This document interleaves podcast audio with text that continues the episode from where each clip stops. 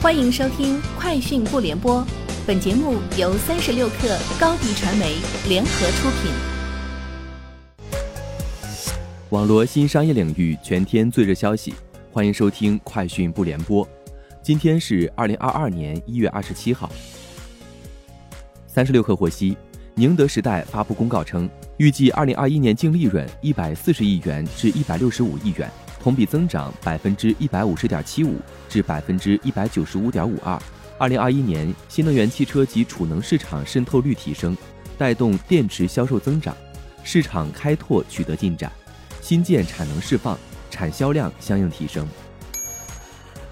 据报道，LG 电子二十七号发布业绩报告，最终核实，二零二一年营业利润同比减少百分之一点一，为三点八六三八万亿韩元。但销售额同比增加百分之二十八点七，为七十四点七二一六万亿韩元。单看去年第四季，销售额同比增长百分之二十点七，单季史上首破二十万亿韩元，为二十一点零零八六万亿韩元，创历年单季新高。但营业利润同比减少百分之二十一点四，为六千七百七十七亿韩元。据报道，现代汽车旗下现代出行日本公司表示。下月将在东京举行2022现代汽车新闻发布会，该公司高管表示，届时公司将会发布有关再次进入日本乘用车市场的消息。现代汽车于2001年进入日本市场，但由于业绩不尽如人意，2009年停止大部分业务，仅保留大巴等商业用车业务。这将是现代汽车时隔十三年再次进军日本乘用车市场。雷诺、日产和三菱在未来五年内将额外投资二百三十亿欧元用于电气化，二零三零年前生产三十五款电动汽车。据报道，三家公司的目标是在二零二六年将其九十个车型中的通用平台使用率从现在的百分之六十提高到百分之八十。此外，日产将领导开发全固态电池技术。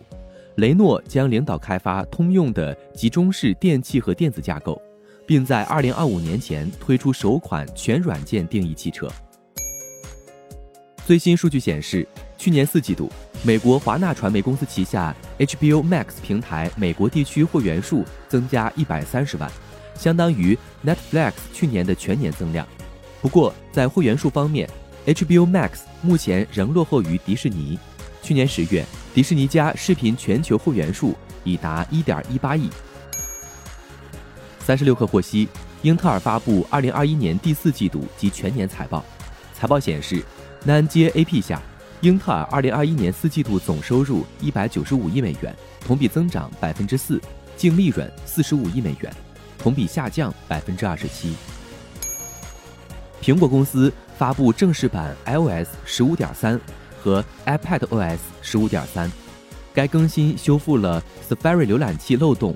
安全研究人员一月早些时候透露，网站可以利用 Safari 浏览器中的漏洞来访问 iOS 用户最近访问的 URL，甚至获取 Google 用户 ID。以上就是今天节目的全部内容，明天见。品牌蓝 V 想涨粉就找高迪传媒。微信搜索高迪传媒，开启链接吧。